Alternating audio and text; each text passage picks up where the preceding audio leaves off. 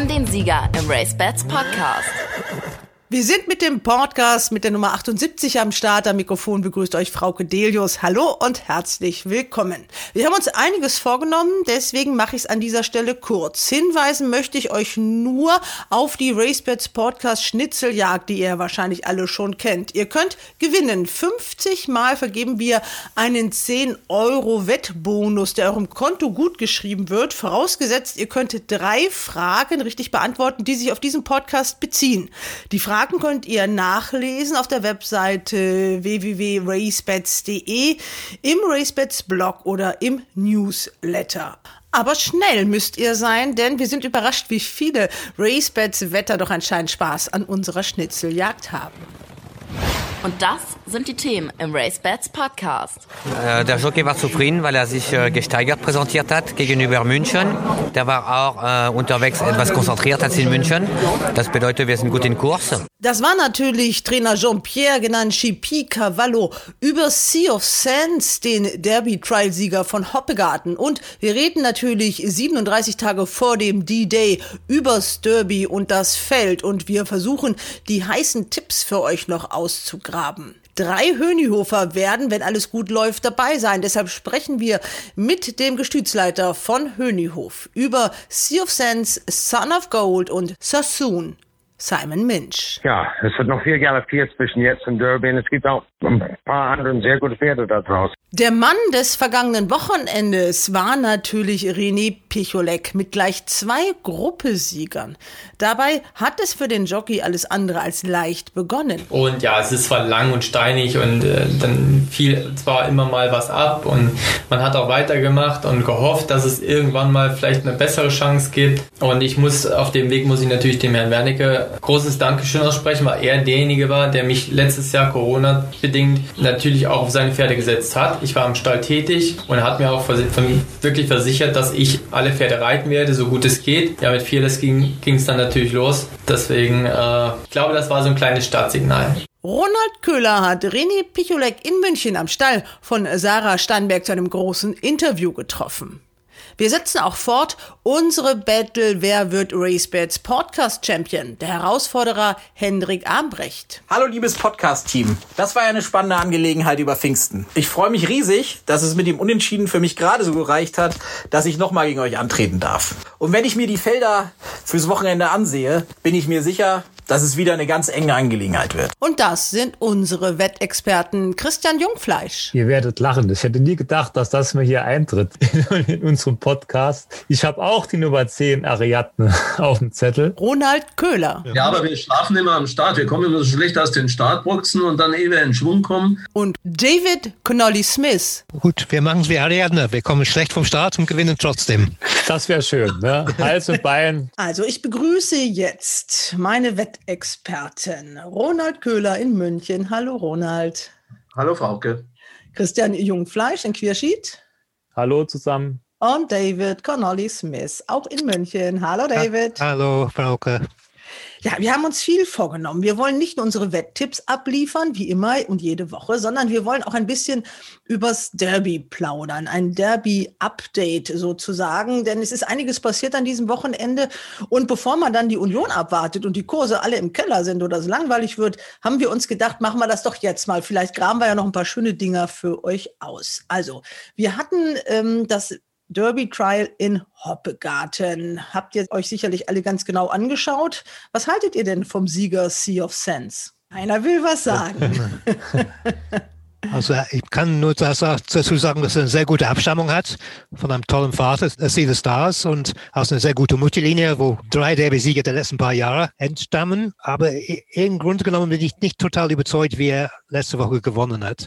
Vor allem, er ist nicht gerade gerade geblieben. Immer ein Problem äh, in einem Rennen wie das Derby, wo 20 Pferde wahrscheinlich laufen. Und zweitens, weil er vor dem Rennen sehr aufgeregt wurde und auch Chippy hat zugegeben, dass er sehr, sehr nervös ist. Also wir wissen noch nicht, ob Zuschauer erlaubt werden am Derby-Tag, aber wenn das der Fall ist, ich weiß nicht, ich kann mir schon vorstellen, dass das Rennen für ihn schon gelaufen ist, bevor er an die Startstelle kommt. Also von den Honninhöfe habe ich am meisten Mumm von Sassoon. Ja, da kommen wir gleich nochmal zu, zu den ganzen Hühnehofern. Du hast sie okay. beide eben angesprochen.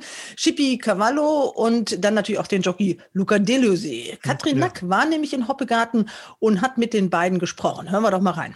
Today, very good feeling. Last time um, I go phone is not so good for him. Today I, I make one relaxed race for he learn something and he make one new face, he really good finish. And further even better? Yeah, of course. I know stock, he have uh, three lengths better, I think. And, and the ground? It's perfect. He have no problem. He can go everywhere ground. All right, thank you. Bye. Also er hat gesagt, dass das Rennen für ihn super war, dass er eigentlich noch zu kurz war. Also wenn noch also längere Wege. Ja, längere Wege viel besser. Er sagt, wenn es noch ein bisschen weitergeht, gewinnt er mit drei oder vier oder fünf Längen. Und Boden ist aber unabhängig, aber war auch super. Jean-Pierre Chippy Cavallo, Mission accomplished, würde ich sagen. Ein Starter, ein Sieger und dazu im Derby Trial. Ja, ja, 100 Prozent heute. Es passiert nicht jedes Mal, aber äh, wir sind jetzt halbe Stunde nach dem Rennen sehr, sehr glücklich. Ich würde sagen, das war eine richtig gute Vorstellung. Wie schätzt, du da, wie schätzt der Jockey das Rennen ein und wie würdest du diesen Trial sehen? Äh, der Jockey war zufrieden, weil er sich äh, gesteigert präsentiert hat gegenüber München. Der war auch äh, unterwegs etwas konzentriert als in München.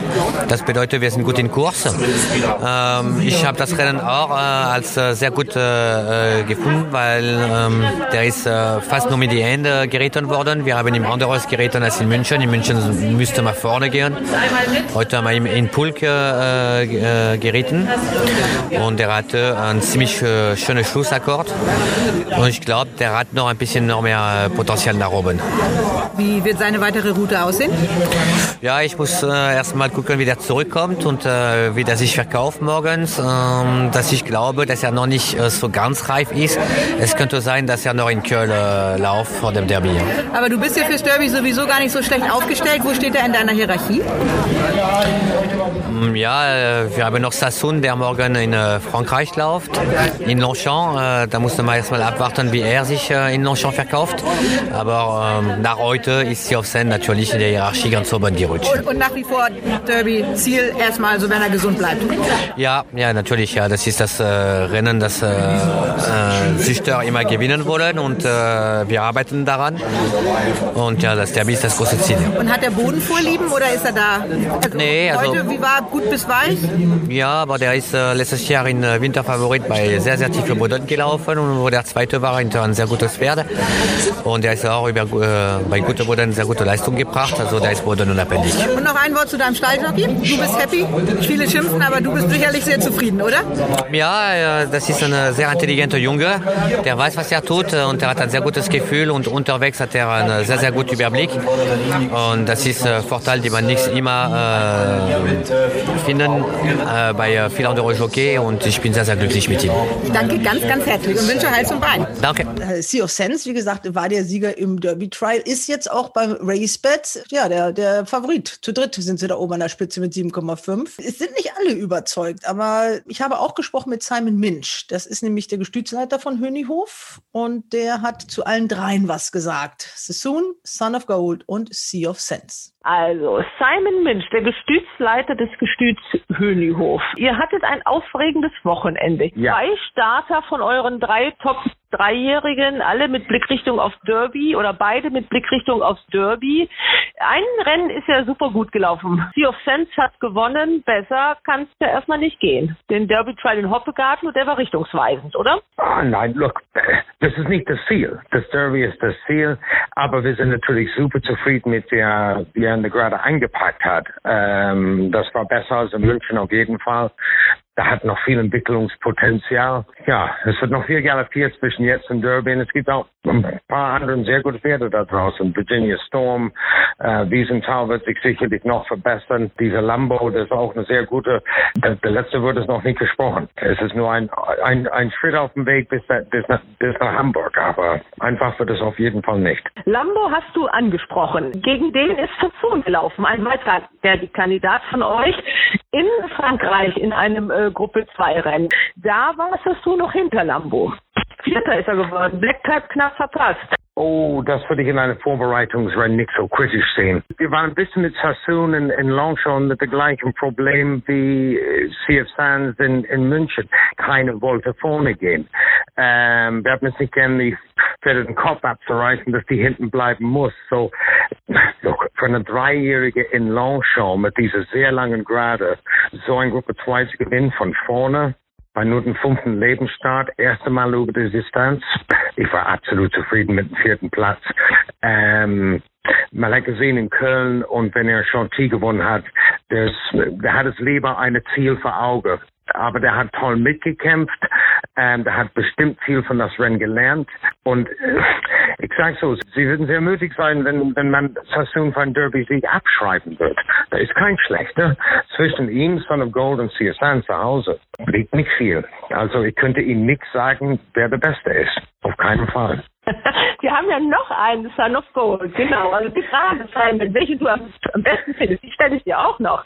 Aber äh, jetzt ist Son of Gold. Äh, ja, der hat zweimal gewonnen, aber nicht viel gelernt. die zwei Siege, ganz ehrlich gesagt. Es ging ihm sehr leicht und vielleicht ein bisschen zu leicht. Und dann ist er noch ähm, nach Frankreich gegangen, war Vierter in den Listenrennen. Der war gut behindert, aber das ist keine Entschuldigung. Aber die Behinderung in sich selbst war nicht im Grund, warum er Vierter war. Aber der hat erst zum zehn Gallop-Sprung, hat der Jockey gesagt, rumgeguckt, like, oh, was war das denn?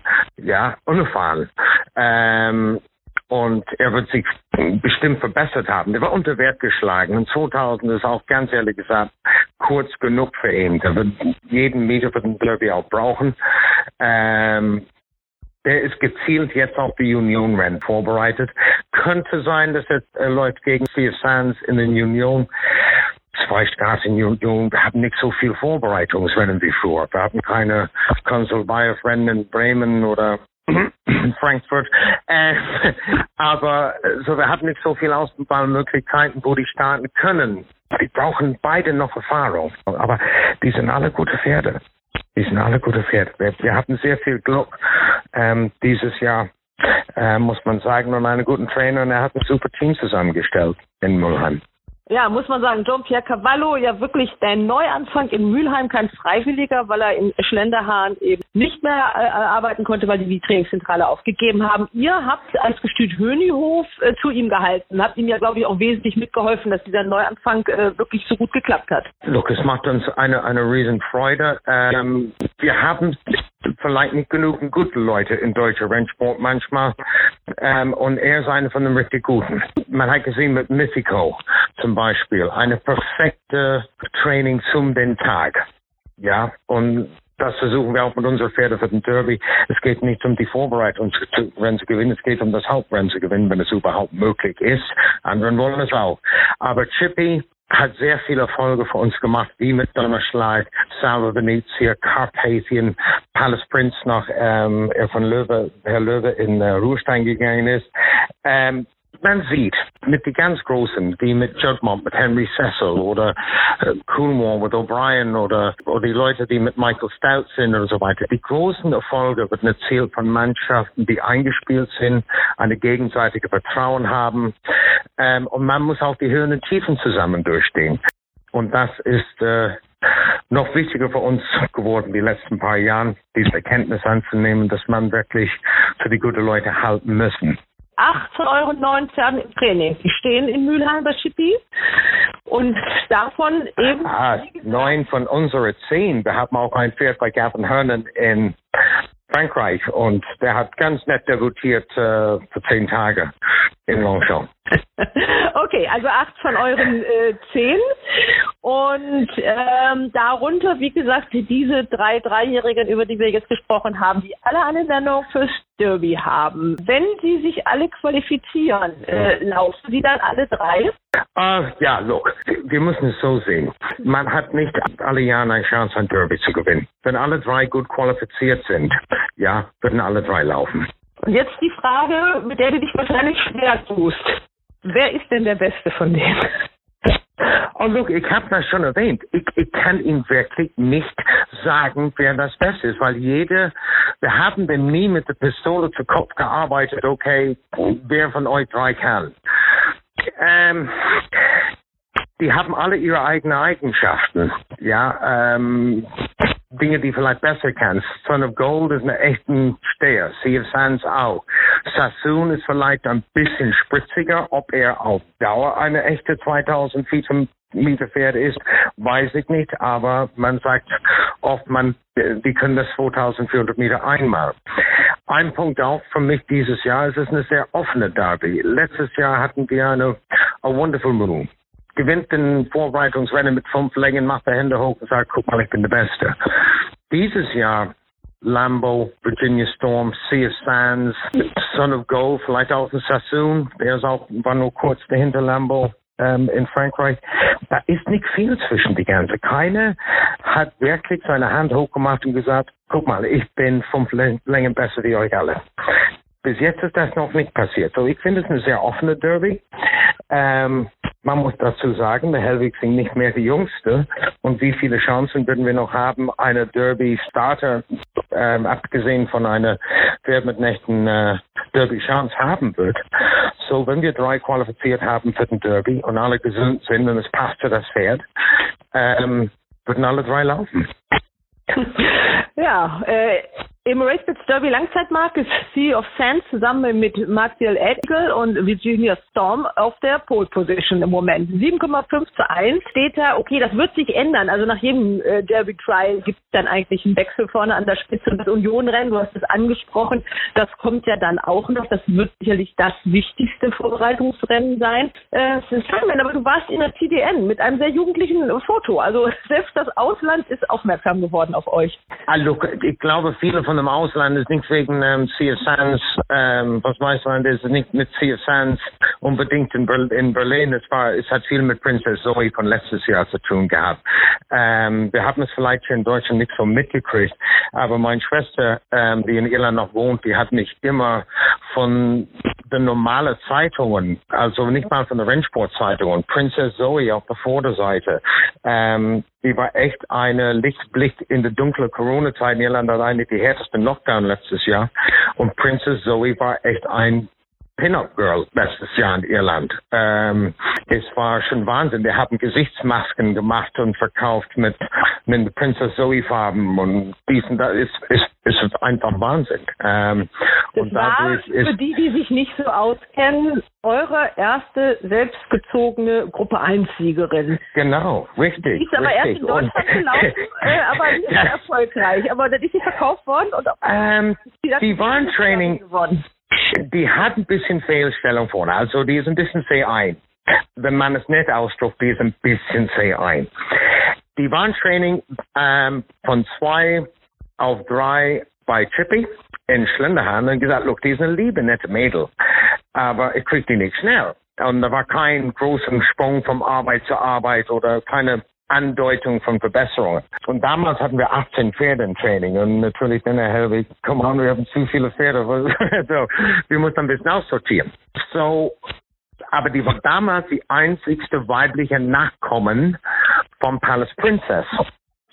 So, ich wollte die nicht unbedingt direkt verkaufen, so, aber auch nicht die Trainingskosten bezahlen. So, wir haben die dann an, äh, verpachtet an äh, eine Besitzergemeinschaft bei Steffen Richter.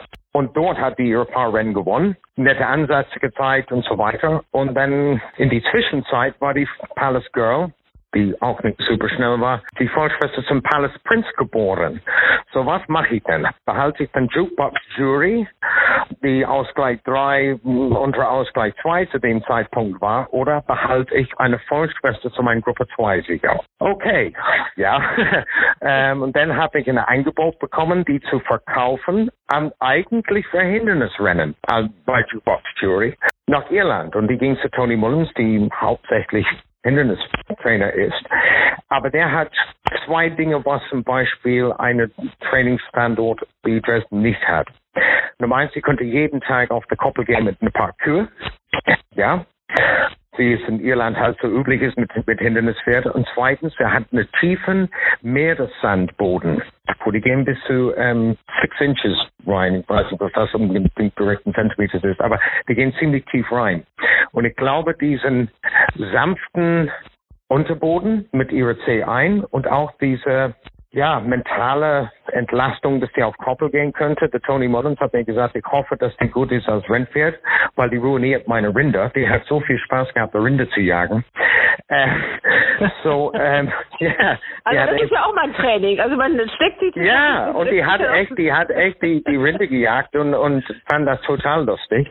Ähm, und die, ich glaube, die ist einfach in eine physisch, die waren durch den Trainingsbahn besondere Trainingsplan, was er hat, und dass sie rausgehen könnte und, und aber wirklich stundenlang am Tag und ihren Spaß haben. Die war einfach wegen, die waren in physisch und psychologisch ein viel besseren Platz wie jemals zuvor in ihrem Leben. Und deswegen ist, sind auch die Leistungssteigerungen gekommen. Ne? Wir bereuen es nicht, die verkauft zu haben, weil die hat diese, diese Höhepunkte wahrscheinlich in Deutschland nie erreichen können. Na, vor allem steht ja Gestüt Hönighof als Züchter drüber. Das ist ja dir auch wichtig, denn das ist ja der Job, den du auch wesentlich ausfüllst da in diesem Gestüt. Ähm, Simon, ich bedanke mich ganz herzlich und ich denke mal, man sieht dich spätestens im Derby-Führing wieder oder erstmal bei der Union. Oh, ich glaube, ich bin nicht in der Führung. Ich glaube, ich bin irgendwo im Hinterhof und muss mich übergeben. so aufregend sein. Aber wir geben uns nur die, uh, die Emotionen unter Kontrolle. Aber nee, es ist eine tolle, ein tolles Jahr. Man muss es, muss es genießen, weil ähm, auch über den zweiten Platz, dritter Platz, Hauptsache, die kommen letztendlich alle gesund nach Hause. Ja, Ronald, was sagst du denn zu der Einschätzung von Simon Minch? Erstmal, was das Derby allgemein angeht und was die drei Pferde angeht. Ja, ich fand, äh, das sind wirklich sehr, sehr interessante Aussagen von ihm. Und sie bestätigen eigentlich das, was man schon eine ganze Weile vermutet, dass zwischen diesen drei Pferden wirklich nicht viel liegt. Und das macht die Sache natürlich auch für den Wetter knifflig. Ich sehe auch ein bisschen wie David das Problem bei Sea of Sands mit den Nerven. Er regt sich wirklich, er hat sich in München sehr aufgeregt und er hat das in Hoppegarten nochmal gemacht. Chippy Cavallo sagt, er braucht noch mehr Routine. Schauen wir mal, ob dass die größere Routine dann auch die Nerven beruhigt. Bei Sassoon fand ich äh, die Aussage von Simon Minch interessant, dass da so ganz leichte Zweifel am Stehvermögen über 2400 Meter es vielleicht gibt. Deswegen ist mein Mumm als Wetter wirklich auch Son of Gold, zumal dieses Pferd den höchsten Kurs im Moment hat. Bei Son of Gold ist halt das kleine Fragezeichen tatsächlich die fehlende Routine. Aber ich finde das ein tolles Pferd, Son of Gold, und ich habe den im Visier. Ich habe den ja auch gewettet, habe ich ja schon gesagt. Äh, der hat natürlich so ein bisschen durch seinen vierten Platz im Listenrennen, haben die Wetter ein bisschen das Vertrauen verloren, aber das muss ja gar nicht so schlecht sein. Auf jeden Fall ist es gut für den Kurs, Christian. Ja, gut, das stimmt. Aber ich bin auch ganz ehrlich, ich gehe da mit den Wettern mit. Mir hat der vierte Platz im Listenrennen nicht gut gefallen, bin ich ganz ehrlich. Da hat er mich schon enttäuscht und klar, für die Routine und er kann das wieder gerade rücken. Der Sea of Sense ist ja auch so, hat ja auch so ein bisschen die letzte Form wieder gerade gerückt, muss man sagen. Ich bin da ein bisschen skeptisch. Wir werden es sehen. Ich habe noch so einen anderen auf dem Schirm, den keiner so wirklich angesprochen hat bisher. Das ist Alter Adler. Der ist dreimal in Frankreich gelaufen. Der wird für 15,0 im Moment angeboten. Der hat zuletzt gewonnen in Frankreich, hat eine Marke in Deutschland von 86,5. Das ist eine sehr hohe Marke. Das zeigt auch, dass der Handicapper in Deutschland seine Leistungen in Frankreich das war ja nur sieglosen Rennen, sehr hoch bewertet.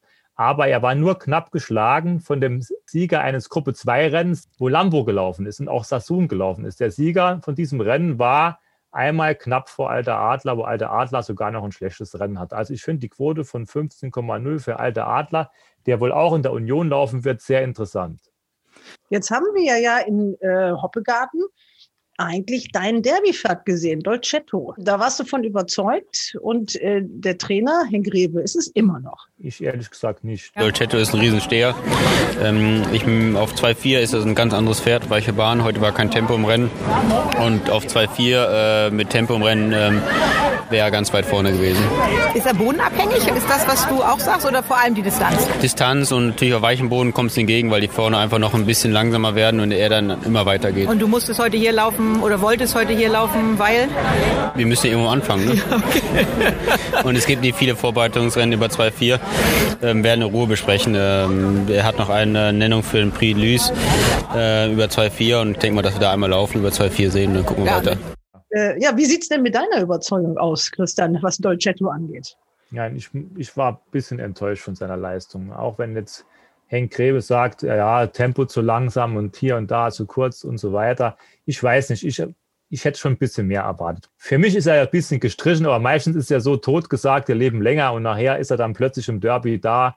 Kann sogar möglich sein, aber ich bin da mittlerweile leider ein bisschen skeptisch. Aber unser Tipp war Lando, hat mir ganz gut gefallen. Der war sehr heftig in den Händen von Adri de Vries am, so am Sonntag. Hätte vielleicht ein bisschen offensiver das Ganze angehen können. Also den möchte ich auch noch nicht abschreiben. Und was sagt ihr zu Wiesentau? Das ist ja mein äh, zweiter Derby-Wetttipp, den ich abgegeben habe. Ja, da würde ich auch sagen, noch nicht abschreiben, dieses Pferd. Obwohl er in Anführungszeichen nur Vierter war. Also ich fand, das war schon eine deutliche Steigerung gegenüber der Münchner Leistung. Es war wieder ein relativ langsames Rennen. Ein Temporennen kommt ihm sicher mehr entgegen. Ob er als äh, Mukat Ramson am Ende über 2400 Meter kommt, wird man sehen. Aber nach dem Stil des Laufens habe ich daran eigentlich wenig Zweifel. Die 12,0 bei Racebet sind im Moment auf ihn in meinen Augen kein so toller Kurs, aber fürs Derby abschreiben wäre fahrlässig. Ja, da war ja der Zweitplatzierte äh, Lord Charming äh, aus dem Stall von Peter Schürgen, hat ja gar keine Derby-Nennung. Also ob äh, das gut genug ist, um so einen nachzunennen, bezweifle ich ja dann auch. Kostet ja auch ein paar Mark 50 ein paar Euro 50 muss man ja sagen. David sagt gar nichts, der löffelt wieder sein, ja. sein Kaltgetränk. Sagst du Bescheid, wenn du fertig bist, damit ich dich dann ansprechen kann? Nein, ich bin, bin, gleich fertig. Ja, bin schon fertig, wenn du willst. Na, dann dann gibt es natürlich noch äh, das dunkle Pferd aus München, Mendocino, aber da werden wir ja noch drauf zu sprechen kommen. Wie sieht es denn in Sachen Derby bei Peter Schürgen aus, hat Katrin Nack den Kölner Trainer gefragt. Ich meine, es muss ja auch Sinn machen halt. Ne? Ich, äh, ich denke, Liban, der hat sich beim letzten Start schon ein bisschen enttäuscht, aber da, er kam nicht ganz fit nach Hause und ich denke, mit der Union muss er die Form richtig stellen und Quelle läuft heute noch mit italienischen Derby und danach werden wir weitersehen. Und mal ein Wort zu deinem Stalljockey? Ja. Gute Partnerschaft, oder? Absolut. Äh, ganz ausgeglichener Mensch und es macht viel Spaß mit ihm zu arbeiten und ist auf jeden Fall eine Erleichterung und äh, es macht Freude, ihn morgens bei der Arbeit zu haben, auch im Rennen zuzugucken. Es ist sehr viel Vertrauen und das passt sehr gut. Wenn schon die Söhne überall in der Weltgeschichte rumfliegen, ne? hat man wenigstens einen guten Mann am Stall. So. Absolut. Dann wünsche ich weiter Heiz und Bein und sage vielen, vielen Dank. Danke. Ja, Imi ist gelaufen, gewonnen im Rahmenprogramm in Hoppegarten. Was sagt er zu dem? Gut, das sah gut aus, muss man ganz ehrlich sagen. Hat leicht gewonnen, aber ist immer die Frage, was hat er geschlagen? Er muss sich halt auch mal in der Jahrgangsspitze dann mal treffen. Das wird man dann wahrscheinlich in dem Derby-Trial sehen. Aber Holger Renz hat ja einige Pferde dieses Format im Moment noch im Stall, die so ein bisschen auf der Qualifikationssuche sind, nenne ich mal. Aber man darf den auch nicht ganz außer Acht lassen. Ja, Liban äh, war Peter Schögen ja nicht so zufrieden mit dem letzten Laufen. Die Union soll es dann zeigen. In der Union hofft man, dass er das, das gerade rückt. Ich meine, die Union muss man wirklich sagen, danach denke ich, sind wir auch wir hier ein bisschen schlauer, hoffentlich. Dann ist es aber zu spät für die Wetter oder ja. für, als für, für gute Kurse. Für, für die Langzeitwetter, ja. Ja, David, äh, was hast du denn jetzt aus diesem Wochenende für dich für Ideen und neue Gedanken bekommen? Der, ja, also beide, beide Rennen für die Hengste, das Rennen sogar in Hoppegarten wie auch in Köln waren sehr eng, war sehr knappes Finish, beides, beides mal Zielfoto und ich glaube, dass wenn diese Rennen wiederholt werden, gibt es jedes Mal ein anderes Ergebnis. Deshalb möchte ich die Ergebnis, wie das jetzt steht, nicht überbewerten. Also ich glaube nicht, dass Silas Hans diese Pferde wieder schlägt, es sei denn, dass er wirklich ruhiger wird. Das ist das Problem bei ihm. Und natürlich, wir haben alle gesehen, dass Mythico, der angeblich nicht in Derby laufen soll, sondern nachher in München, äh, dass Mexico nur mit etwas Glück gewonnen hat, weil die anderen beiden zu spät gekommen sind. Und wenn das Rennen wieder gelaufen würde, dann würde wahrscheinlich ähm, Best Lining gewinnen. Also ich würde beide Rennen nicht überwerten zurzeit. Ich glaube, es gibt bessere Rennen, die noch kommen oder vielleicht waren schon bessere Rennen. Union-Rennen wird sicherlich alles entscheiden, weil da laufen die, die restlichen Hauptkandidaten. Ja, was äh, dieses Milmühlensrennen in Köln angeht, ich glaube, das hat euch als Wettexpertin und unserer Wettbattle, wer wird denn RaceBets Podcast Champion, ein bisschen ähm, äh, zur Weißglut gebracht, oder? Das Genick gebrochen, kannst du ruhig sagen. ja, genau. Christian, du hast den ja so schön ausgegraben. Auch die Best Lightning hatten wir ja gar nicht gewettet. Wir hatten äh, Best of Lips gesagt. Aber du hast doch bestimmt Best Lightning gewettet. Ich habe Best Lightning gewettet und bin heute noch sauer bin ich ganz offen. Also ich habe mich sehr, sehr geärgert, weil man hat sich zu sehr auf seinen Steilgefährten Best of Lips konzentriert und hat deswegen das Rennen verloren. Best of Lightning war das klar das beste Pferd am Montag. Aber gut, er kam ein bisschen zu spät und hat sogar noch eine Peitschenstrafe kassiert, weil er zu spät kam. Also, naja, gut. hätte das Pferd gewonnen, hätten wir unseren Wettspiel auch gewonnen und Majestic Cold hätten wir auch tippen müssen. Das hat mich auch noch sehr geärgert. Also eigentlich war es sehr, sehr ärgerlich, dass wir verloren haben. Na, wir haben, ihr habt unentschieden gespielt. Ja, wir sind ja. ja, äh, wir sind ja fair. Deswegen haben unsere Herausforderer in der ersten Runde einen Bonus. Und äh, deswegen ist bei Gleichstand bei den Siegern, da gucken wir auch in der ersten Runde überhaupt nicht auf die Quoten und gar nichts kommt, äh, dann der Herausforderer eine Runde weiter. Und jetzt haben wir gesagt, wir wollen noch mal ein paar gute Dinger nennen fürs Derby, wo man sagt, okay, den jetzt noch wetten, bevor der Kurs wieder ins Bodenlose sinkt, sozusagen. Wen habt ihr denn da? Also wie gesagt, ich würde jetzt alter Adler wetten, muss ich ganz ehrlich sagen. Wenn der in der Union wirklich nach vorne läuft, was ich ihm nach seinen Frankreich-Leistungen echt zutraue, wird es keine 15,0 mehr geben. Und bei ihm ist auf Stehvermögen gibt es bei ihm gar keinen Zweifel. Also da braucht man sich gar keine Sorgen zu machen. Der wird locker die 2-4 stehen und auch so vom Rennverlauf her vorne mitgehen kann. Der, der muss nicht ganz vorne gehen. Da kann eigentlich alles, so wie ich den gesehen habe. Also wenn der noch ein bisschen Klasse beweist, ist das für ein 15,0 richtig toller Tipp. David, wen hast du da? Also ich habe drei Pferde gewettet. Der eine ist Sassoon, der ein bisschen enttäuschend gelaufen ist in Frankreich. Die anderen beiden laufen an diesem Wochenende. Das ist natürlich Mendocino. Ich nehme an, dass er heute überlegen gewinnt, sonst hätte er wirklich in Derby keine Chance mehr. Und der andere ist Utomaro, der in Düsseldorf läuft, am Sonntag läuft und wo ich nach wie vor ein bisschen Mumm habe. Und steht auch 50 zu 1. Das ist natürlich ein interessanter Quote. Also, und wir sind ganz aktuell mit unserem Podcast. Ich begrüße jetzt in München auf der Rennbahn Sarah Steinberg. Hallo Sarah. Hallo Frauke. Äh, wie viele Felsbrocken sind dir gerade vom Herzen gefallen oder wusstest du, dass der Mendocino so gut in Form ist? Also ich habe vorab schon eigentlich ein sehr gutes Gefühl gehabt. Die Ar- Abschlussarbeit war wirklich sehr gut und also wenn er das heute nicht hätte gewinnen können, dann wäre auch kein Derby-Pferd gewesen oder man hätte die Route nicht einschlagen können. Und er hat Gott sei Dank bewiesen, dass wir den Versuch starten können. Der Hans-Gerd Wernicke vom Stall Salzburg, der will natürlich einen Starter im Derby haben. Der will sowas auch mal gerne gewinnen. Das ist also extrem wichtig. Natürlich, man hat gerne jedes Jahr gute Pferde und es ist natürlich schön, dass man jedes Jahr ein Pferd dabei hat, äh, was so in die Gruppe-Ebene angreifen kann. Und ich bin froh, dass ich einen Dreijährigen habe, der so gut ist und ja, jetzt muss er sich beweisen. Ein Adlerflugsohn und äh, David Connolly Smith hat gerade gesagt, er muss mindestens mit zehn Längen gewinnen oder bei der Aufzeichnung hat er das gesagt, jetzt waren es 13 Längen, hoch überlegen. Also man geht jetzt mit Mumm in die Union. Es ist natürlich nochmal ein schöner Schritt. Äh, Er muss sich da beweisen, was er wirklich kann. Er ist heute geschont worden. Also René hat ihn wirklich äh, mit Händen geritten und hat wirklich auf ihn aufgepasst heute. Also da sollte noch Luft nach oben sein. Und wir müssen die Union nicht gewinnen, aber wir müssen uns qualifizieren fürs Derby. Dafür, Sarah, wünsche ich euch Hals und Bein. Also das Vielen war Dank. schon mal eine sehenswerte Vorstellung. Danke. Dankeschön. Tschüss. Ronald, du warst im Stall von Sarah Steinberg und hast René Picholek getroffen. Das ist ja der Mann dieses Wochenendes gewesen. Es ist ja eine Sache, ein Grupperennen zu gewinnen, aber es ist ja eine andere, zwei Grupperennen an einem Wochenende zu gewinnen. Und das äh, wirklich auch mit äh, Pferden, die nicht im eigenen Stall sind, weil so viele Chancen hat er ja dann auch nicht. Aber du hast dir natürlich auch ein anderes Pferd angeguckt in den Farben des Stalles Salzburg. Ja, eben jenen Mendocino. Also ich habe das Gefühl, am Stall ist man schon optimistisch. Natürlich weiß jeder, dass das ein Riesensprung ist, äh, noch bis zum Derby. Aber man ist, glaube ich, schon ganz guter Dinge. Und der Besitzer, der ja wirklich sehr engagiert ist, der Hans-Gerd Wernicke, ja, der träumt natürlich auch davon, einmal einen Derby-Sieger zu haben. Mit Quest Moon war er ja mal nicht so weit weg. Vielleicht ist es ja mit Mendocino möglich. Ich finde ihn, weil du vorher gefragt hast, welche Wetten interessant sind. Also für mich ist Son of Gold für 20 interessant und Mendocino Und da ist natürlich in Rekordzeit, während ich diesen Podcast produziere, der Kurs gesunken von 35 auf 20, Tendenz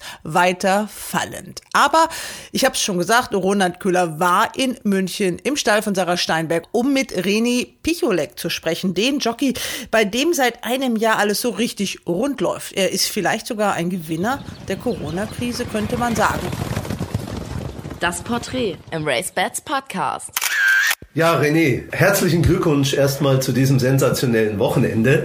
Bevor wir darauf aber nochmal eingehen, erst unser Turf Times Test. Fragen, die wir allen unseren Interviewpartnern stellen. Geboren, wann und wo?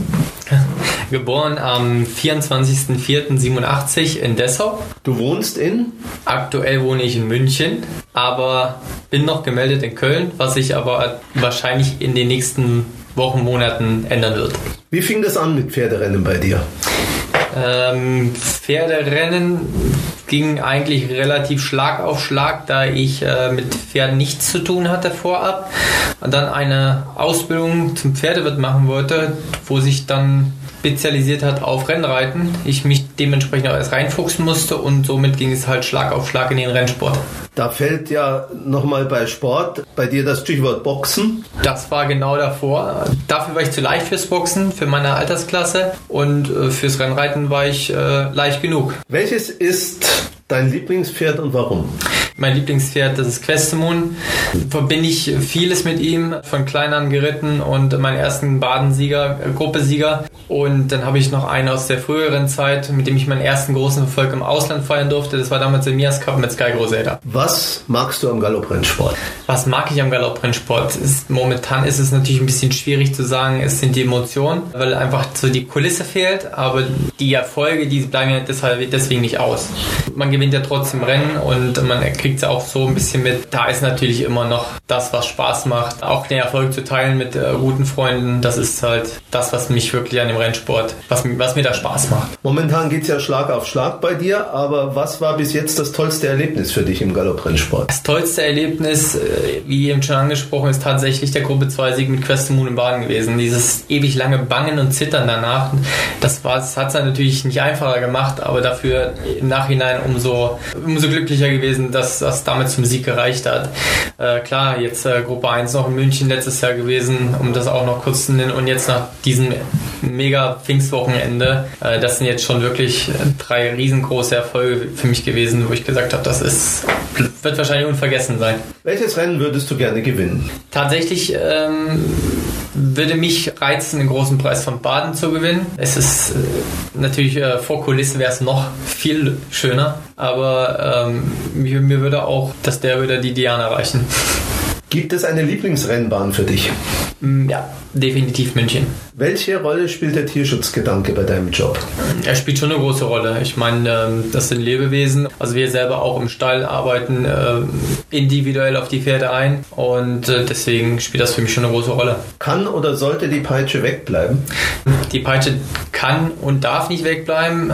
Wir sind, nutzen sie schon sehr, sehr geringfügig und äh, wir brauchen sie aber gerade zum Korrigieren der jungen Pferde. Das heißt nicht, dass wir die damit verprügeln wollen, sondern dass man denen eine Hilfestellung geben kann, damit die Pferde nicht wegbrechen zum Beispiel, was man ohne Stock schlecht korrigieren kann. Was ärgert dich am Galopprennsport? Was ärgert mich am Galopprennsport? Eigentlich ärgert mich gar nicht so viel. Es ist natürlich äh, das Einzige, was mich wirklich richtig ärgert, ist, dass es halt finanziell überall so ein bisschen Engpässe sind und äh, man überall so ein bisschen zurückschrauben muss. Das geht natürlich äh, in die Geldbörsen aller, auch der Leute, die im Stall arbeiten, nicht nur uns Jockeys. Und äh, deswegen ist es halt ein bisschen ärgerlich, dass da überall die finanziellen Mittel fehlen. Was würdest du gerne ändern? Ja, man muss vieles ändern. Man muss aber erstmal klein anfangen. Und ich denke, so ein paar Schritte wurden schon gemacht und wir sind auf einem guten Weg, das äh, nicht noch weiter runter zu wirtschaften, sondern wieder aufzubauen und das trotz Corona. Wie sähe deine Werbebotschaft pro Galopprennsport aus an Leute, die keine Ahnung davon haben? Puh, das ist eine gute Frage, die ich jetzt auf der Stelle gar nicht beantworten kann. Was machst du außer Pferderennen bzw. Training? Äh, gibt es Hobbys? Ich habe keine Hobbys. Es gibt tatsächlich äh, auch Tage, wo ich mal laufen gehe, was nicht mit Schwitzen verbunden ist. Das ist dann mal ein Hobby. Bist du abergläubisch? Mm, kommt auf die Situation drauf an. Danke erstmal. Ja, ein tolles Wochenende liegt hinter dir, aber es ist ja nicht nur dieses Wochenende. Es hat ja spätestens im letzten Jahr angefangen, der Klassiker mit Fearless King gegen den Favoriten Rubaiyat, der Gruppe Einzige München mit der Außenseiterin Sunny Queen gegen den Favoriten Torquato Tasso. Jetzt zwei Gruppesieger an einem Wochenende, Amazing Grace und Mythico, ebenfalls beide nicht Toto-Favoriten. Wird dir nicht selber dabei manchmal schwindelig? Mm, Nein, schwindelig nicht. Äh, Die Emotionen kochen irgendwann mal über.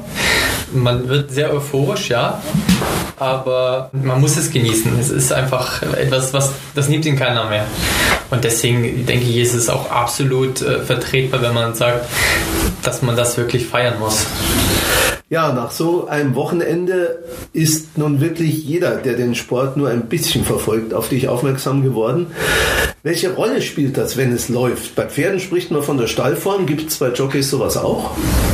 Ich denke, ich würde ich würd sogar behaupten, dass es sowas bei uns auch gibt. Also wenn man jetzt rückwirkend äh, auch andere Jockeys mal in, ins Visier genommen hat, die auch eine tolle Form hatten und dann auf einmal lief es mal nicht mehr. Das wird mit Sicherheit bei mir jetzt auch nicht ewig so weitergehen. Irgendwann wird wahrscheinlich auch eine Flaute kommen. Deswegen äh, gebe ich jetzt 100% und mehr, einfach damit es dabei bleibt, so gut wie es läuft. Wenn Pferde gut laufen, gibt es ja äh, oft ziemlich schnell Kauf- oder Abwerbeangebote. Gibt es die bei Jockeys auch? Hat man bei dir schon angerufen? Also ich denke, die Leute wissen, dass ich hier bin, weil es mir hier gefällt, ähm, weil ich mit meiner Lebensgefährtin hier den Stall zusammen mache, die einen großartigen Job macht, muss ich auch dazu sagen. Und äh, sie trainiert auch Pferde, so wie ich mir das vorstelle, und zwar wirklich pro Pferd und äh, individuell auf die Pferde eingestellt. Und das ist das, was ich gerne und oft vertrete. Und ähm, ich glaube auch, dass die Leute wissen, dass sie mich hier nicht so schnell abwerben können. Erfolg äh, ist einerseits das Resultat zielstrebiger Arbeit, aber ohne Glück im entscheidenden Moment geht es auch nicht. Und manchmal ist sogar das Pech des einen das Glück des anderen, denn eigentlich war ja Maxime Pecheur, der sich leider verletzt hat und dem wir an dieser Stelle alles Gute wünschen für den Ritt auf Mythico vorgesehen. Hast du mit ihm nach dem Rennen eigentlich gesprochen? Ähm, Maxim ist einer meiner besten Freunde im Rennsport und äh, ich habe sowohl vor als auch danach mit ihm gesprochen und äh, war auch einer der ersten Gratulanten und äh, er war einer derjenigen, wo ich nicht zurückgeschrieben habe, sondern zurückgerufen habe. Ähm, mich auch nochmals bei ihm bedankt habe, weil das ist, ähm, wie gesagt, äh, es war eigentlich sein Ritt gewesen, das weiß ich. Egal, ob der jetzt in Berlin im Derby Trial gelaufen wäre oder in den Guinness, es wäre sein Ritt gewesen und äh, er hätte durchaus auch mit ihm gewonnen. Maxim und du, ihr seid in meinen Augen Aushängeschilder des Sports, weil ihr nicht nur erfolgreich seid, sondern auch einen fairen Umgang mit Pferden glaubhaft vermittelt. Und was euch, glaube ich, auch noch vereint ist, ihr habt euch eure Position beharrlich erarbeitet, denn ihr wart, glaube ich, beide nicht die typischen Senkrechtstarter, die sofort alle Chancen kriegen. War der Weg äh, dahin, wo du jetzt bist, manchmal auch steinig? Ja, war sehr steinig. Also ich habe wirklich ähm, 2007 habe ich meine, meine Lizenz das erste Mal eingereicht. Das war damals noch unter Regie von, von dem Herrn von der Recker. Und das war auch mein letztes Lehrjahr bei ihm und äh, es ging Schlag auf Schlag. Ich habe innerhalb von neun Monaten meinen mein Jockey gemacht, meine 50 Siege eingefahren. Und äh, danach stockte es natürlich etwas, klar, aber aufgegeben habe ich nicht. Ich habe nur ein Jahr Pause gemacht, das hatte aber private Gründe und habe dann sofort wieder weitergemacht, weil ohne ging es einfach nicht. Und ja, es ist zwar lang und steinig und äh, dann fiel zwar immer mal was ab und man hat auch weitergemacht und gehofft, dass es irgendwann mal vielleicht eine bessere Chance gibt. Und ich muss auf dem Weg muss ich natürlich dem Herrn Wernicke großes Dankeschön aussprechen, weil er derjenige war, der mich letztes Jahr Corona bedingt natürlich auch auf seine Pferde gesetzt hat. Ich war am Stall tätig und er hat mir auch wirklich versichert, dass ich alle Pferde reiten werde, so gut es geht. Äh, sprich, was jetzt Gewicht und sowas angeht.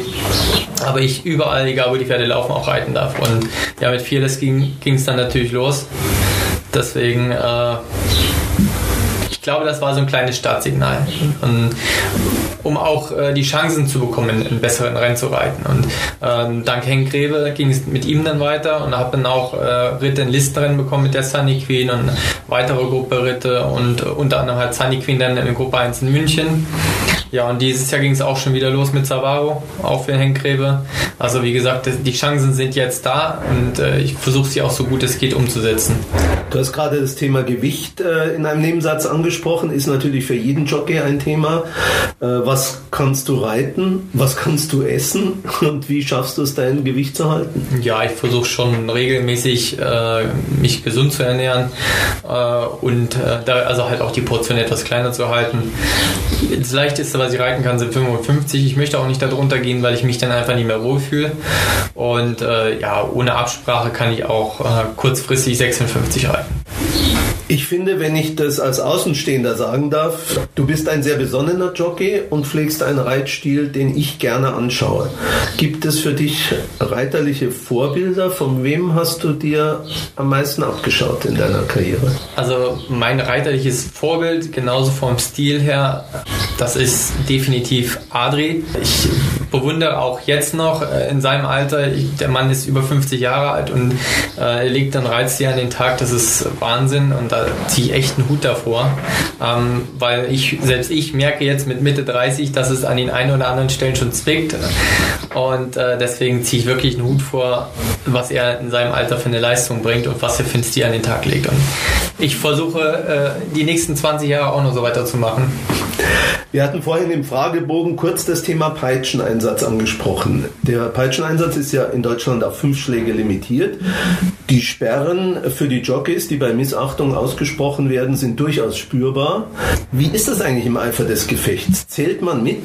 Also ich zähle eigentlich immer mit. Ich habe mich tatsächlich bis jetzt noch nie verzählt. Ähm, ich war aber schon ein einziges Mal, da war es wirklich, das war letztes Jahr äh, mit Fearless King und Rubayat in den 1000 Guinness, wo ich mir tatsächlich nicht sicher war, ob ich äh, einen drüber war. Ich war mir relativ sicher, dass ich fünf habe, aber später war ich mir dann doch nicht mehr so sicher. Und ja, in der Rennvideoanalyse habe ich dann selber nochmal mitgezählt und war dann glücklich, dass es nur fünf waren, weil ich mache selten davon Gebrauch. Äh, in der Regel sind es bei mir vielleicht maximal drei und ähm, versuche auch so gut es geht, den Stock dann wegzulassen. Lucas Delosier war an einer Sperre betroffen nach dem Sieg auf Best of Lips und jetzt Adri de Vries nach dem zweiten Platz mit Best Lightning zum Mythico auch. Wenn es blöd gelaufen wäre, hätte Mythico zweimal gegen ein Pferd verloren, das regelwidrig gefordert wurde. Als Besitzer wäre ich da ehrlich gesagt stocksauer. Hättest du Verständnis, wenn man überlegt, in einem solchen Fall ein Pferd zu disqualifizieren, den Sieg oder Geldpreis abzuerkennen? Es ist ein ganz großer Spagat, den man da macht, weil man bestraft letzten Endes auch das Pferd, äh, indem man den Sieg wegnimmt, äh, welches äh, tatsächlich durch einen Schlag mehr disqualifiziert wird. Es ist so, dass man, wie gesagt, das Pferd damit bestraft, was eine durchaus gute Leistung an dem Tag gelegt hat und es wird nicht mit Erfolg, ich sag mal, bezahlt, sondern es wird ja eigentlich umsonst einen Schlag mehr gegeben oder auch zwei. Auf der anderen Seite glaubst du nicht, dass schnell alle bis 15 könnten, wenn das ah, passieren würde? Das glaube ich nicht. Das ist das Problem an der ganzen Geschichte, da ich das jetzt leider zu oft gesehen habe. Ähm, ich rede nicht davon, dass es in Deutschland, wir sind in Deutschland, wenn ich mir die Liste der gesperrten Reiter anschaue, sind wir auf einem guten Weg. Das sind eigentlich sehr, sehr wenige. Ähm, wenn ich mir allerdings die Liste in Frankreich anschaue, sind es deutlich mehr. Und da sind die Strafen auch nicht so hart wie bei uns. Also es funktioniert auch so. Wir hatten letzte Woche hier im Podcast ein ausführliches Interview mit Maxime Pecheur, wo es auch um die finanzielle Situation der Jockeys ging, die nicht an einem Stall fest angestellt sind, was ja nur noch die allerwenigsten sind. Ihr seid also quasi selbstständige Unternehmer mit vielleicht den ein oder anderen Vor, aber was das Finanzielle betrifft, auch mit einer Menge Nachteilen. Nun hast du gerade zwei tolle Erfolge gefeiert, bekommst natürlich auch entsprechend Gewinnprozente, aber du bist ja auch nicht so soweit ich weiß, fest angestellt an einem Stall. Wie siehst du diese Situation? Also unter uns Jockeys, wir äh, diskutieren das natürlich gefühlt jeden zweiten Renntag, weil einfach die äh, Spesen bleiben oftmals aus. Also es, die Besitzertrainer sind äh, auch kaum gewillt, horrende Summen zu bezahlen, äh, sprich 50 Euro, was für den einen oder anderen schon tatsächlich zu viel ist. Ich kann es irgendwie auch verstehen, wenn der Rennpreis 1500 Euro nur beträgt. Ähm, dann fährt man auf die Rennbahn, bezahlt den Jockey, bezahlt äh, Reitgeld und da hat letztendlich nichts übrig, obwohl man mit dem Pferd noch gewonnen hat dann vergeht dann natürlich auch so ein bisschen die Lust und der Spaß daran, aber wir bleiben halt auch auf der Strecke und das ist das Problem. Ja, wir fahren, machen und tun sieben Tage die Woche und äh, das, um letzten Endes unsere Rechnung zu bezahlen. Äh, ich habe jetzt wirklich das Glück gehabt, letztes Jahr ein gutes Jahr zu haben. Ich habe dieses Jahr echt äh, richtig Glück und vor allem bin ich auch, äh, Gott sei Dank, an einem Stall, wo das noch wertgeschätzt wird, wenn ein Jockey dort arbeitet. Es gibt ja Menschen, die sagen, der Picholik, der wird nicht mehr lange in München bleiben, sondern wird ein Engagement an einem der ganz großen Trainingsquartiere im Westen kriegen. Könntest du dir das, mal abgesehen von der Beziehung zu Sarah, die dich hier verwurzelt, vorstellen? Weil es ist ja schon beeindruckend, wie viele andere große Trainer dich mittlerweile in wichtigen Rennen auf ihre Pferde setzen. Also das ist ja nicht nur Henk Greve, Hicks, Cavallo, sind noch ein paar andere mittlerweile auch. Wie siehst du mittelfristig da deine Zukunft? Also diesbezüglich mache ich mir keine Gedanken und äh, muss auch hier an der Stelle sagen, Sarah verwurzelt mich nicht hier. Es ist der Stall. Das Wohl der Pferde. Das ist das, was mir auch wichtig ist. Das wird ja wirklich gefördert, indem der Herr Wernicke jedes Geld in die Hand nimmt und sich für nichts zu schade ist, das Geld auch auszugeben und immer sagt, erstmal das Pferd, dann der Rest. Und genauso wird das ja auch praktiziert. Und äh, deswegen glaube ich, wird man mich so schnell hier nicht wegbekommen, weil ich hier wirklich zufrieden bin mit der Arbeit. Ich bin zufrieden mit den Pferden und ich bewundere das Engagement von unserem Besitzer, von dem Hans-Gerd Wernicke. Also, das ist Wahnsinn, was der hier investiert. Und da sieht man wirklich, da spielt das Geld keine Rolle, sondern das Wohl des Pferdes. Und deswegen wird man mich so schnell hier nicht wegbekommen, weil ich wirklich happy bin hier. Wie läuft es derzeit an eurem Stall? Habt ihr eigentlich mittlerweile euch personell verstärkt? Eine Zeit lang war eine Anzeige in Social Media zu lesen, dass ihr einen Arbeitsreiter oder eine Arbeitsreiterin sucht. Seid ihr da fündig geworden? Äh, leider noch nicht. Wir hatten jetzt äh, auch noch das Problem gehabt, dass eine Arbeitsreiterin äh, sich die Hand gebrochen hat. Und das noch nicht mal beim Reiten. Äh, ja, es ist natürlich, wir sind immer noch auf der Suche und äh, jeder, der kommen möchte, darf auch gerne kommen. Wie gesagt, die Bezahlung ist halt äh, gar keine Frage bei uns am Stall. Das ist alles geregelt hier. Das können wir immer nur wieder sagen, dass es bei uns alles mit rechten Dingen zugeht. Und äh, jeder, der vernünftige Rennpferde reiten möchte und äh, sich an einem kleinen Stall ein bisschen daran beteiligen möchte am Verdienst, der darf natürlich gerne kommen. Das klingt doch verlockend eigentlich. Äh, manche denken, wenn sie an den frühen Sieg letztes Jahr in den 2000 Guineas äh, denken und jetzt mal so schauen, ja, die Pferde von der Sarah Steinberg, die seien heuer noch gar nicht so richtig in Schwung gekommen. Stimmt das eigentlich? Ähm, wir haben extrem viel Zweijährige dieses Jahr. Wir haben 14 Zweijährige im Stall. Davon würde ich sagen, sind vielleicht zwei, drei, maximal vier auf der Agenda, die äh, zweijährig an den Start kommen werden. Der eine oder andere wird vielleicht noch einen Lernstart bekommen, aber im Großen und Ganzen heißt das, dass die Hälfte unseres Stalles Zweijährige sind. Dazu haben wir noch ein paar, die letztes Jahr ausgefallen sind. Äh, die wurden natürlich auch antrainiert, die brauchen auch ihre Zeit. Ähm, wir haben jetzt gar nicht so viele startfertige Pferde dieses Jahr. Also wird auch dementsprechend nicht so viel an den Start kommen. Das, was läuft, läuft brav, läuft auch gut. Ähm, da haben wir zum Beispiel den Soho, der immer brav seine Form in Frankreich ausläuft, der Wahiba, der immer äh, in Frankreich seine Form super ausläuft, äh, für den wir noch immer leider nicht das passende Rennen gefunden haben. Aber auch er steht weiterhin voll im Saft und äh, mit Kellerein werden wir jetzt auch demnächst anfangen. Der hat jetzt auch, wird jetzt auch seine Aufgabe bekommen, seine erste. Und am Sonntag steht Runnymede in Düsseldorf. Ja, am Freitag steht erstmal noch in München äh, Mendocino an und Sparkling Moon. Sparkling Moon ist jetzt auch dieses Jahr erst das zweite Mal am Start, hat auch erst vierjährig angefangen. Also das sind schon die Pferde, die ja laufen können, die laufen auch. Ähm, viel mehr Starter haben wir dieses Jahr einfach leider nicht. Und äh, deswegen der Fokus liegt natürlich auf nächsten Jahr, wenn die Dreijährigen dann alle soweit sind. Du hast Mendocino angesprochen. Jetzt haben wir das Problem, dass wenn dieser Podcast veröffentlicht wird, dann ist er schon gelaufen in München. Wenn er so läuft, wie wir uns das vorstellen und wie wir das hoffen, wie könnte es dann mit ihm weitergehen? Gesetzt in dem, dass er seine Form aus dem letzten Rennen bestätigt, indem er die er ihm auch aufgewertet hat, genau, muss man die, sagen. die er ihm jetzt nochmal aufgewertet hat. Da haben wir kurz den Kopf nur geschlagen. Ähm, dementsprechend erwarten wir natürlich auch das verbesserte Laufen und äh, danach sollte es in die Union gehen. Jetzt haben wir äh, Ranimed kurz angesprochen.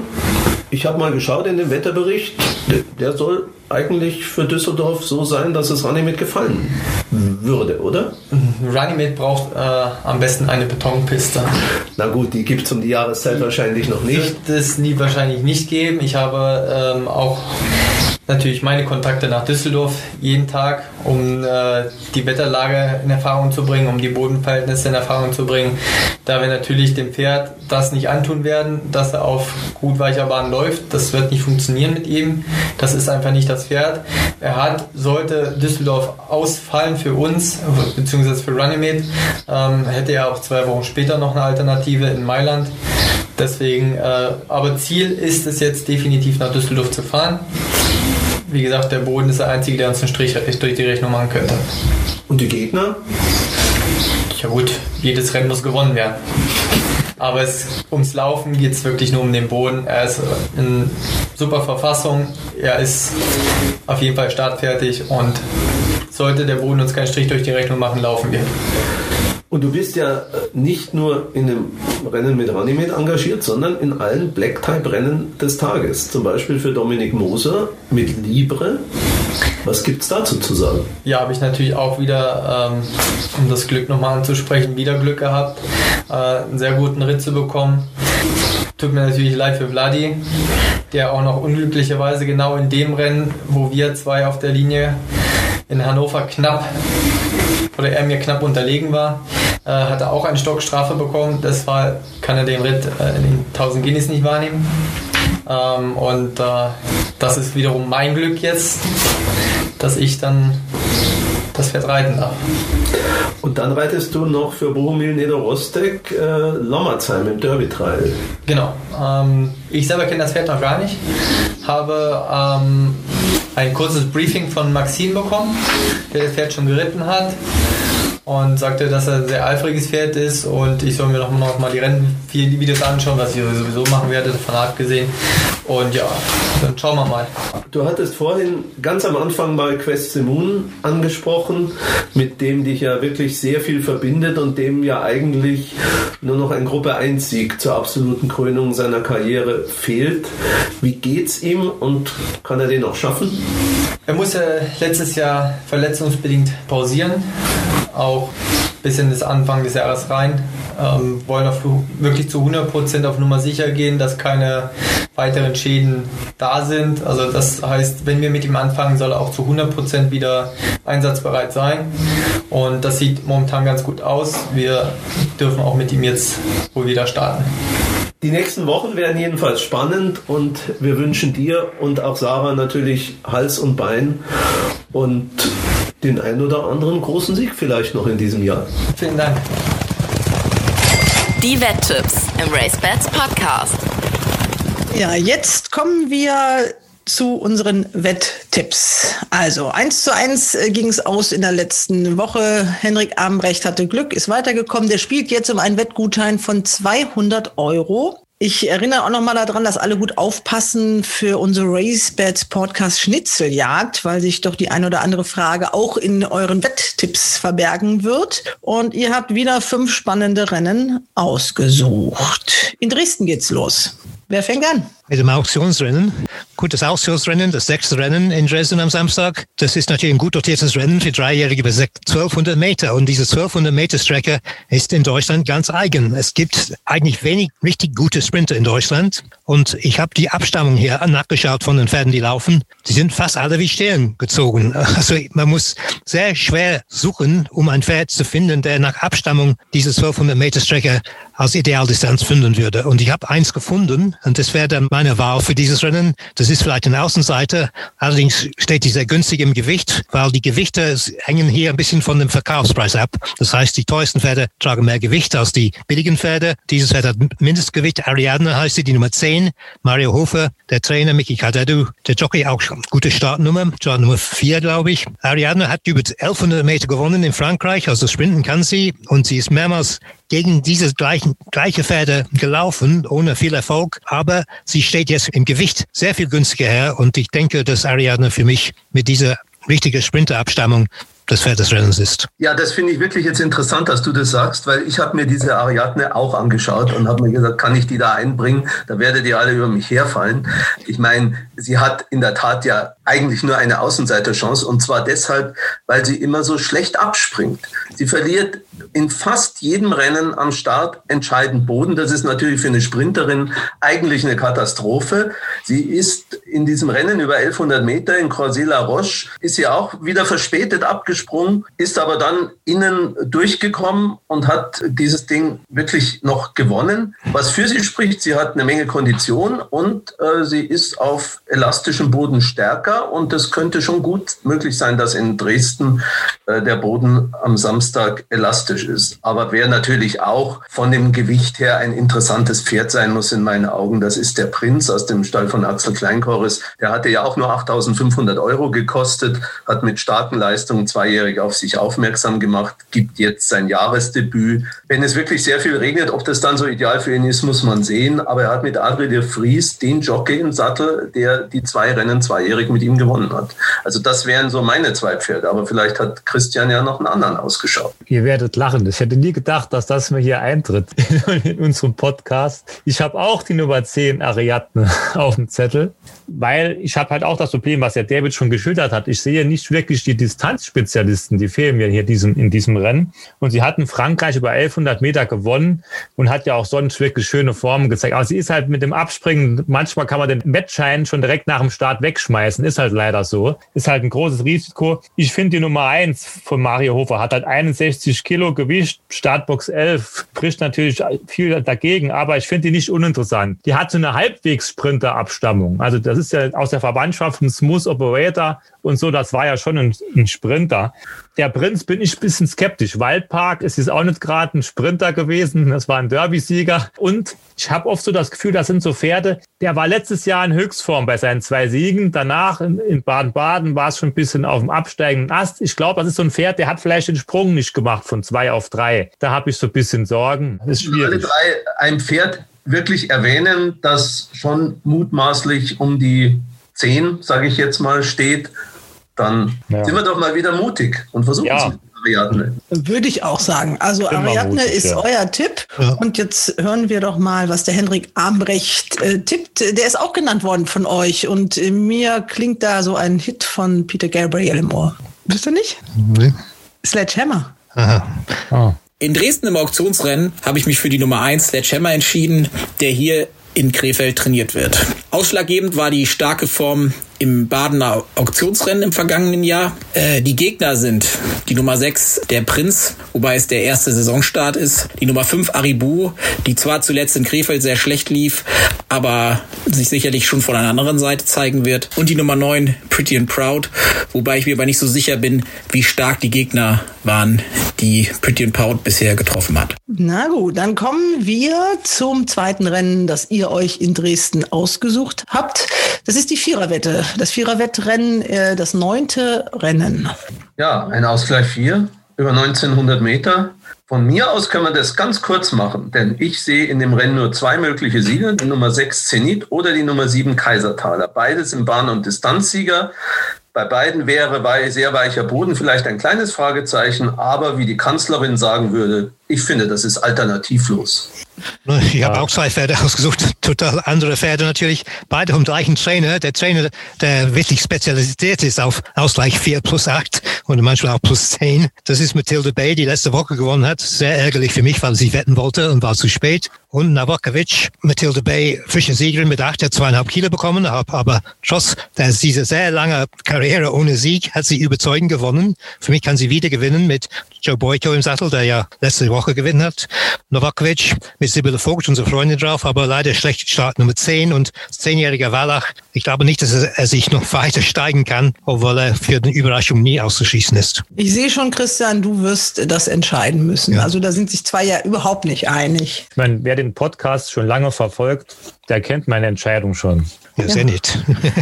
also, Zenit, weil ich, ja, ich glaube jetzt nicht, dass Matilda Bay zur Seriensiegerin wird. Ich hätte das da, auch schön. Immer gedacht, wie, lange hat die vorher gebraucht? Das war das 43. Also Rennen. 40, 40. 40 Starts war die sieglos. Also von daher. Aber es gab einen riesen also im Hoppelgarten. Also die hätten da super gefeiert da. Also man freut sich über so einen Sieg. Ja, das wäre also schön als manche Derby-Siegfeier gewesen, habe ich gehört. Und sie hat auch leicht gewonnen, das muss man auch sagen. Ja, also Zenit. Zenit, Zenit. Ronald ja. sagt Zenit, Christian sagt Zenit. Ja, okay, dann mache ich mit. Sie hat eine gute Startnummer. Starkenberg, Serne, Sanne. Das ist eine Mannschaft, die im Winter sehr gut in Form war. Hoffentlich Ende Mai weiter. Ja, das ist wirklich eindrucksvoll, dass dieses Pferd seit Monaten äh, in wirklich guter Form läuft. Also das ist äh, sind normalerweise Pferde, die ich dann nicht mehr so gerne wetten würde, aber der Zenit überzeugt im Grunde ein ums andere Mal. Ja, und euer Gegner, was hat der getippt? David, mit dem wärst du dir einig geworden. Matilda Bay. Nee, Novakovic. Novakovic, ja, okay. Ja, ich freue mich, wenn Novakovic wieder gewinnt. Der hat es verdient. Aber der hat so viel Rennen hinter sich. Ich, ob er noch weiter gewinnt, weiß ich nicht. Aber Sibylle gönne ich jeden Sieg natürlich. Dürfen wir dich daran erinnern, dass äh, wir für einen guten Zweck hier auch tippen und ja, genau. uns auch freuen, wenn wir gewinnen. ja, genau. In Dresden im Viererwettenrennen, dem Ausgleich 4 über 1900 Meter, wette ich auf die Nummer 12, Novakovic. Mir gefällt die äh, vorletzte Form aus Magdeburg. Dort saß ebenfalls Philipp Vogt äh, im Sattel und auf passender Distanz äh, wurde Novakovic Zweiter. Die Gegner sind äh, die Nummer 4 Ayaton als Handicap-Deputant, die Nummer 6 Zenit, der weiterhin in Topform agiert und Nummer 11 Kilea beim zweiten Start im Handicap, nachdem der erste Handicap-Start nicht so schlecht war. Ja, Dresden geht los am Samstag um 13.30 Uhr. Zehn Rennen stehen insgesamt auf der Karte. Dann geht es weiter in Düsseldorf. Gleich drei Black-Type-Rennen stehen da auf dem Programm.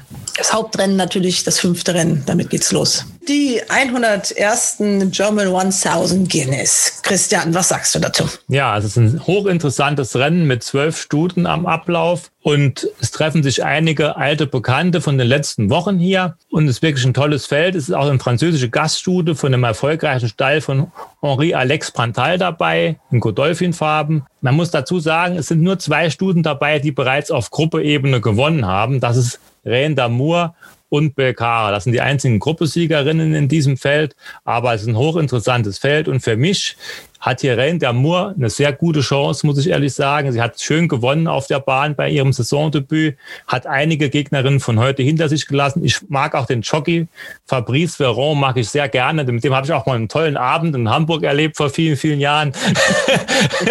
Danach war er Zweiter am deutschen Derby. Der ist in Frankreich, finde ich, ein bisschen in Vergessenheit geraten, aber ich finde ihn einfach, ist ein Spitzenreiter. Und die hat für mich hier sehr, sehr gute Chancen. Aber auch unser Tipp vom Schwarzgoldrennen Wismar, die Nummer 12 mit Mosabayev im Sattel, hat hier für mich eine sehr, sehr gute Chance. Sie hat jetzt einen Start im Bauch, war zuletzt nur eine halbe Länge hinter Belcara. Das sind so die beiden Pferde, die ich ein bisschen mag in diesem Rennen. Aber auch Belcara möchte ich nicht so ganz abschreiben. Sie wird so ein bisschen runtergedrückt. Die hätte nur wegen der Kondition gewonnen.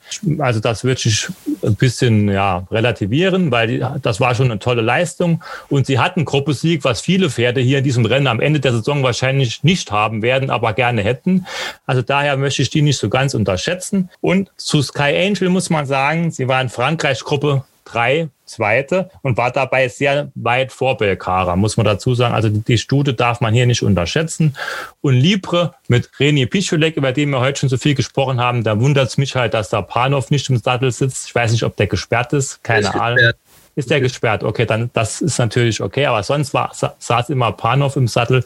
Aber die kamen zuletzt bei ihrem Saisondebüt auch sehr schön auf. Meine beiden Pferde sind hier Rein d'Amour und Wismar, muss ich dazu sagen.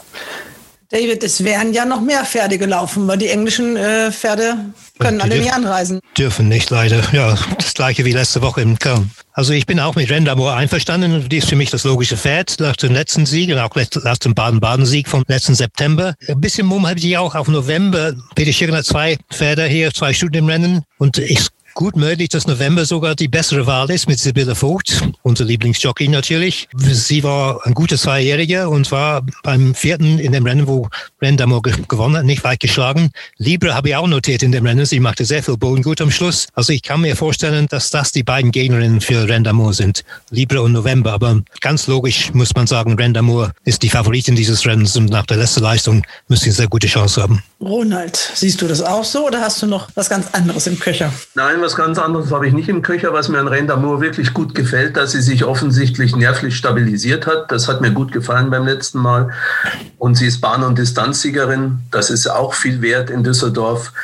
Ich bin wirklich auch dann danach noch auf die Schirdenpferde gekommen und bin auch der Meinung wie David, dass November eine Chance haben sollte, denn sie ist zuletzt vorne gegangen. Das war sicher nicht ganz so günstig und sie wird äh, diesmal bestimmt mehr aus der Reserve geritten werden, glaube ich, von Sibylle Vogt. Und wenn November eine Chance hat, dann muss natürlich Wismar auch eine Chance haben, weil Burjan Musabayev wird sich natürlich auf das mutmaßlich bessere Pferd setzen.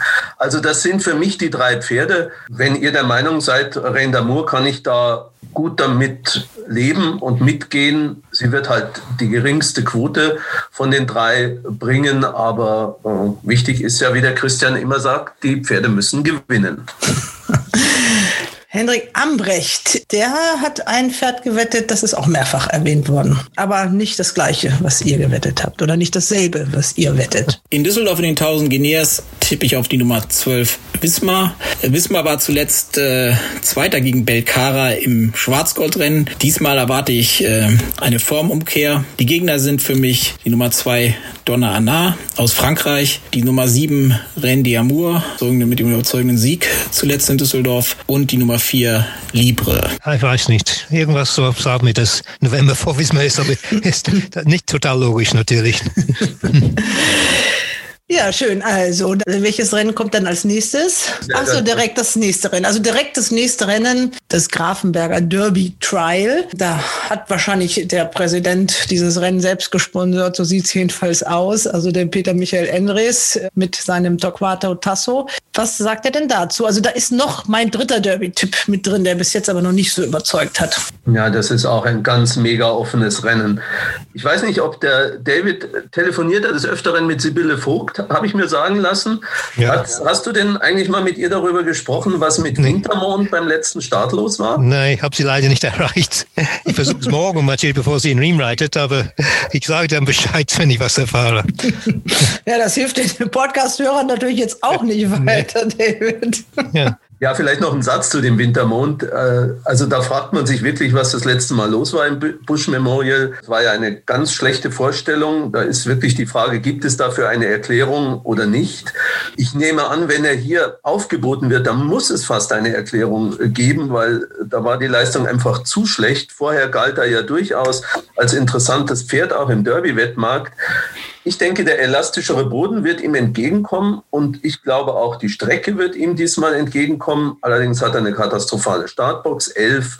Also da müsste Mosabayev wirklich zaubern und wie gesagt, es müsste eine handfeste Erklärung eigentlich geben für das schwache Abschneiden vom letzten Mal. Also insofern bin ich bei diesem Rennen relativ ratlos.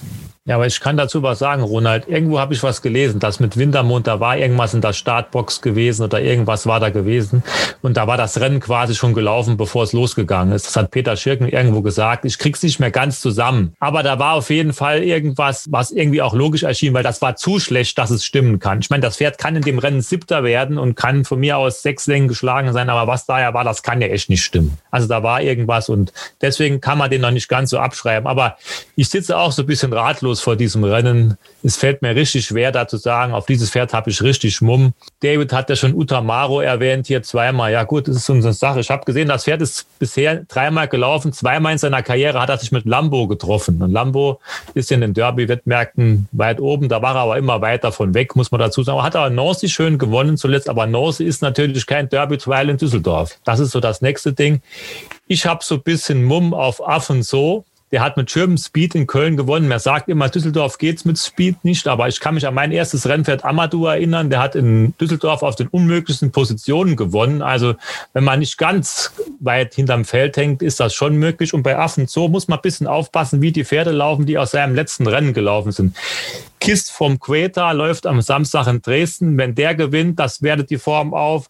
Woody Wood läuft in München. Wenn der nicht so weit weg ist vom Mentosino und Alberts, der war auch in diesem Rennen drin, der hat mittlerweile gewonnen. Das, da kann man vielleicht ein bisschen mehr sagen am Sonntag, aber wir müssen natürlich die Tipps heute machen und nicht am Sonntag. Also ich habe so ein bisschen Mumm auf den Aff und so, aber ich finde, das Rennen ist für mich sehr, sehr offen. Bei Sisfahan kann ich irgendwie nicht dran glauben. Der kommt aus mit einer Form aus Frankreich. Die finde ich auch nicht so überragend. Die Form, die er da gezeigt hat. Klar, er hat gewonnen. Jahresdebütant. Also ich tue mich wirklich schwer, hier einen Tipp abzugeben.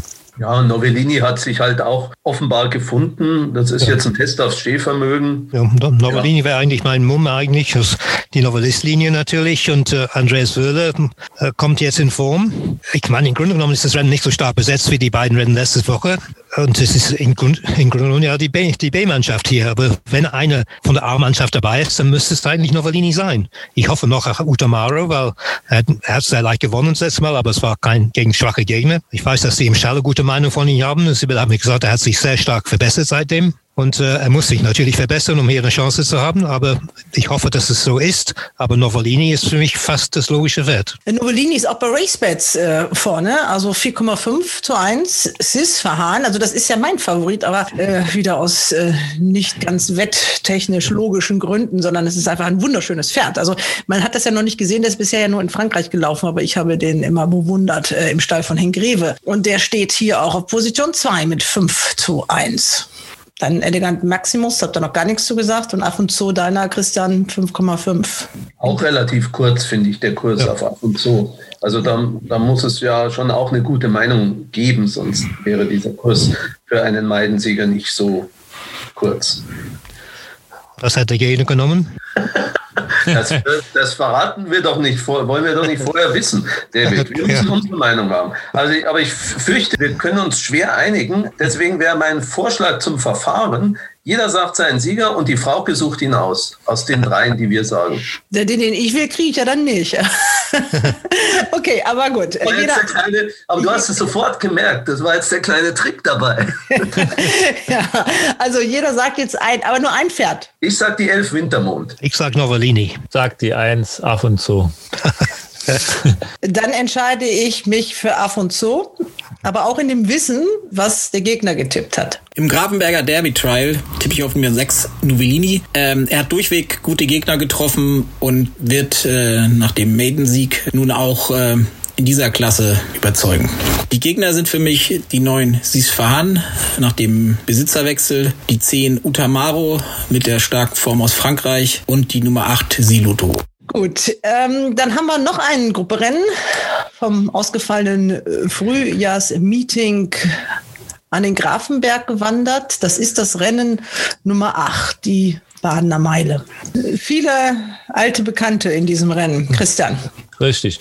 Es war so, ich bin ehrlich, manchmal hat man ja so, man, sieht ein Rennen und dann, dann denkt man, das ist der Sieger. Und das war bei mir in dem Fall so.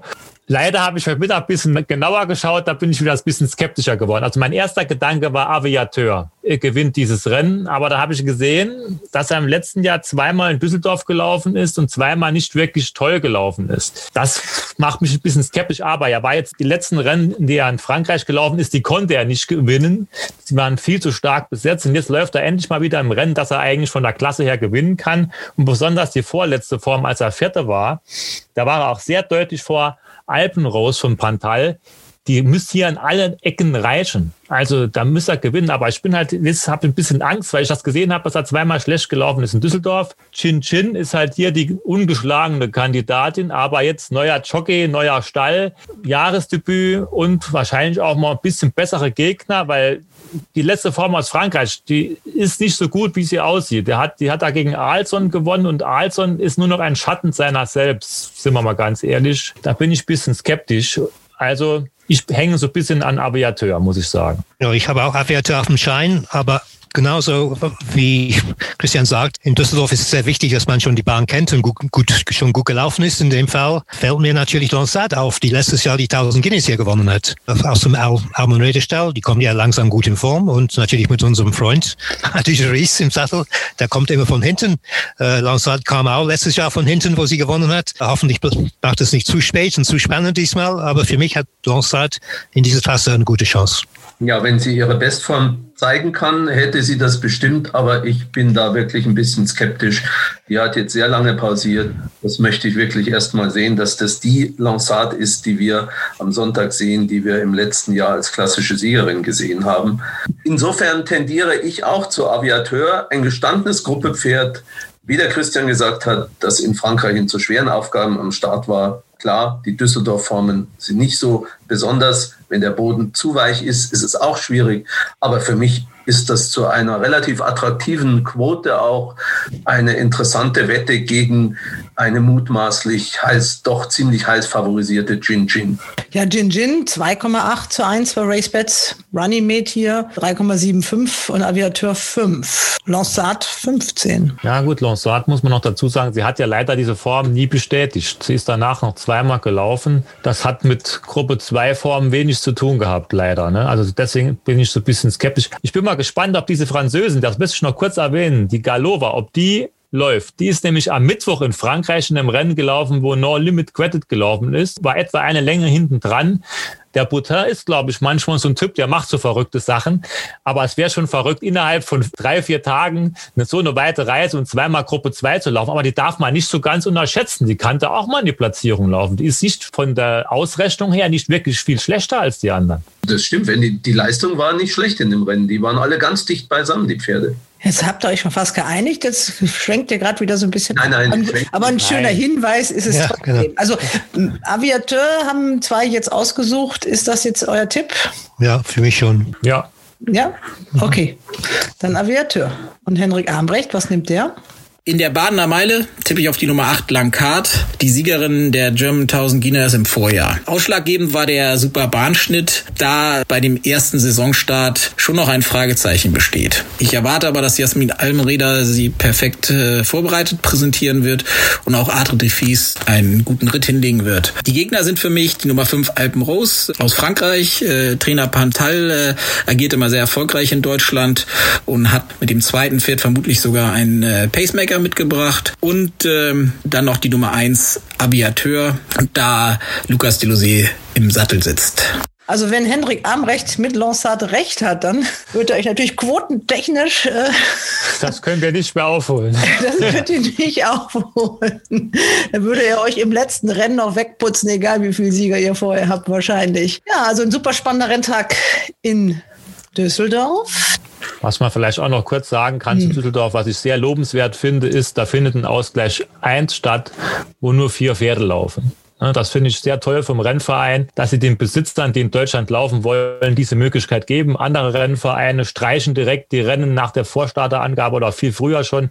Und das hier finde ich eine tolle Geste, dass man auch den Leuten ein bisschen Mut macht, in Deutschland zu bleiben. Nicht immer nach Frankreich zu rennen, weil vier Pferde sind mal ganz ehrlich, das wird ein Verlustgeschäft im Rennverein von der Wetten her wahrscheinlich, aber trotzdem ist ein Ausgleich eins mit tollen Pferden.